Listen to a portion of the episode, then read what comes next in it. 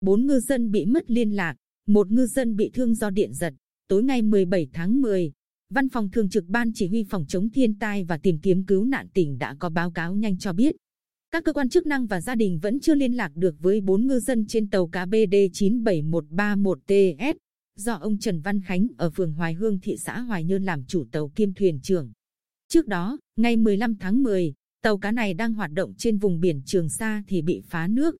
Nhận được thông tin cứu nạn khẩn cấp, hai tàu cá ở cùng địa phương đánh bắt gần khu vực tàu bị nạn đã chạy đến hỗ trợ.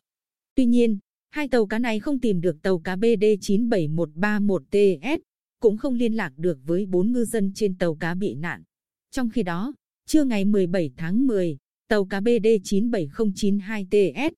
Trên tàu có 14 ngư dân do Đỗ Quốc Tâm, ở phường Tam Quan Nam thị xã Hoài Nhơn, làm chủ tàu kiêm thuyền trưởng.